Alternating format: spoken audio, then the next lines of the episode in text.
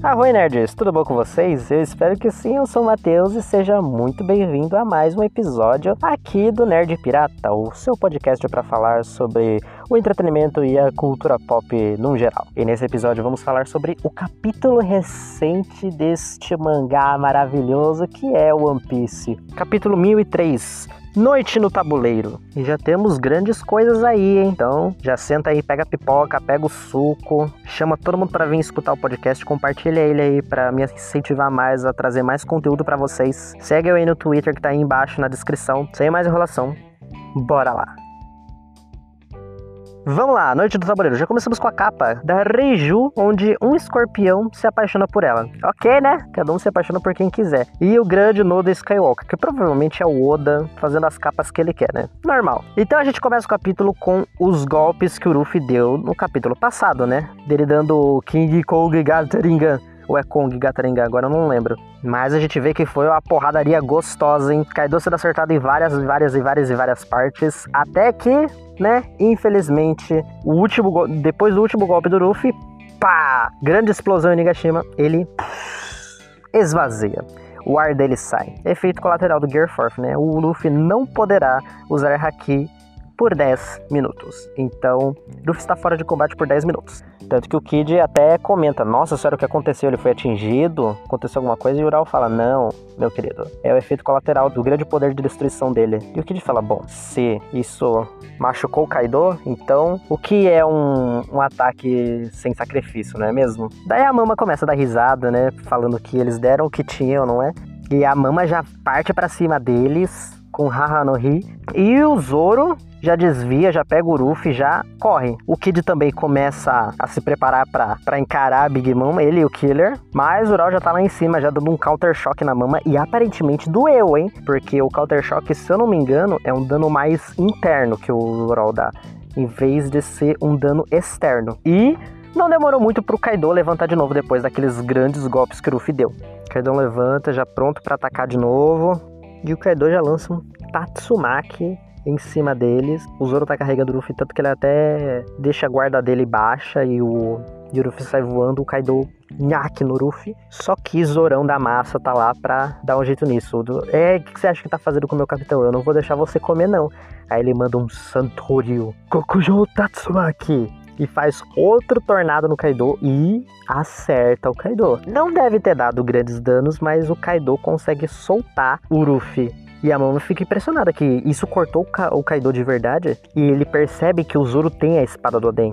E o Kaido já começa a rir, ó. E manda um Tatsumaki Kaifu, um negócio, outro negócio pesadão. E as lâminas saem cortando tudo, sai cortando tudo, todo mundo desvia. E a gente desce para baixo de Onigashima. A batalha tá comendo solta. A gente vê a cabeça do Orochi. E, para mim, tem que se manter morto. Tem que estar tá aí, ó. Na cabeça, cabeça inerte. Tem que ficar aí, morto. Para mim, isso daí só comprova mais ainda o atestado de óbito do, do Orochi. Não acho que ele vai voltar. Não quero que ele volte também. Se merda, esse embuste aí. Voltar só para trazer mais desgraça. Então, por mim, por enquanto, enquanto ele não aparecer vivo de novo, para mim ainda vai continuar com o atestado de óbito. Por mim tá morto, não acredito que ele vai voltar. E tá todo mundo achando que ele vai voltar, mas no fim é capaz do Oda falar: aham, aham, vou deixar esse mistério até o final do arco. E no fim ele não volta nada. E a gente vê a, a Cip Zero conversando sobre a situação de Wano. Que esse conflito é resultado de um ódio que os samurais estão nutrindo de Wano durante 20 anos. E essa luta com o Kaido era inevitável de acontecer. E que é quase como se o destino conspirasse que os piratas fossem aliados dos samurais. E o cara da Cip também comenta que se os dois Yokos caírem, o futuro definitivamente será incerto o mundo irá passar por grandes mudanças, então. E tá ali a mulherzinha com o olhinho na, na máscara, que provavelmente deve ser tipo uma aliada do Rusu, em que tá ali só escutando a conversa. Será que tem relação a o Rusu com a CIP-0? Não sabemos ainda, mas daí a gente vê aqui que os invasores possuem 5.400 tropas, mas 400 já foram eliminadas, ou seja, só temos 5.000 homens agora. E os associados possuem 30 mil homens, mas já tiveram 3 mil baixas, então temos 27 mil ainda. E eles a, elogiam a estratégia dos samurais, falam que eles foram muito bem considerando as chances. E se tivessem tentado um ataque direto, não tinha dado certo. E que esta guerra total que está acontecendo na ilha inteira é uma guerra da qual não há escapatória, e realmente não é escapatória mesmo. Como o Kaido mesmo disse, se a galera lá em cima perder, eles vão perder tudo. Eles vão perder, eles vão perder tesouros, eles vão perder a tripulação deles, vão perder tudo. Então, é bom que eles vejam, ah, e também a possibilidade de o ano ser liberta. Eles vão perder tudo isso. Então é bom que Ruffy e companhia deem um jeito de derrotarem Kaido e Big Mom logo. E como eles mesmos dizem, a CP0, se eles não fizerem nada para combater os comandantes do Kaido, eles perderão centenas de tropas de uma vez. E daí a gente tem vislumbres das lutas que estão acontecendo. Frank versus Sasaki. O Sandy, não sabemos o que está acontecendo com ele, só, sei que ele tá, só sabemos que ele tá cheio de sangue, coitado do Sandy, né? Temos aí a Ult correndo e o, o Zop, a e a Otama.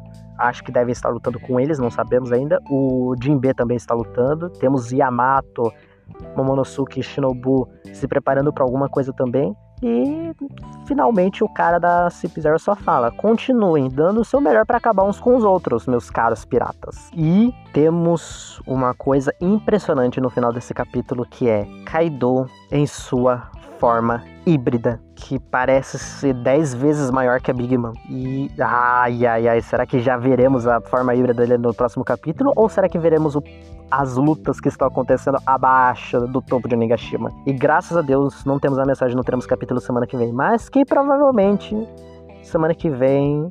Semana que vem vai ter capítulo, mas na próxima semana não vai ter provavelmente. Já fiquem esperando por isso. E terminamos aí o capítulo. E agora, será que a galera vai dar conta da forma híbrida do Kaido? Porque parece que o Kaido tá só jogando com eles. Toma golpe ali, toma golpe aqui, mas parece que não tá fazendo nada com ele. O bicho é super poderoso, o bicho é poderoso demais, cara. Eles vão ter que dar um pouquinho a mais da vontade deles para poderem derrotar o Kaido mesmo, porque o bicho não tá deixando fácil não. Mas né, só conseguiremos saber nas cenas dos próximos capítulos. Mas é isso, pessoal. Cara, a forma híbrida do Kaido vai ser tenso agora lidar com o bichinho. Vai ser tenso. E como já foi revelado no SBS 98, que já foi lançado no Japão já, o nome da o modelo da fruta do Kaido é modelo Seiryu, dragão azul. Então é o Onomi, fruta do peixe, modelo Seiryu, dragão azul. Então haja força para lidar com esse bicho. Bom, mas é isso, galerinha. Espero que vocês tenham gostado do podcast. Digam aí suas teorias para os próximos capítulos de One Piece. Como eu disse, compartilhe aí com seus amigos, com a sua família, com todo mundo que você quiser o podcast para me incentivar mais a trazer conteúdo para vocês. Segue eu aí no Twitter, estou sempre compartilhando coisa por lá, notícia, meme e bobagens aleatórias. No mais é isso aí. Beijão para vocês, abração e até a próxima.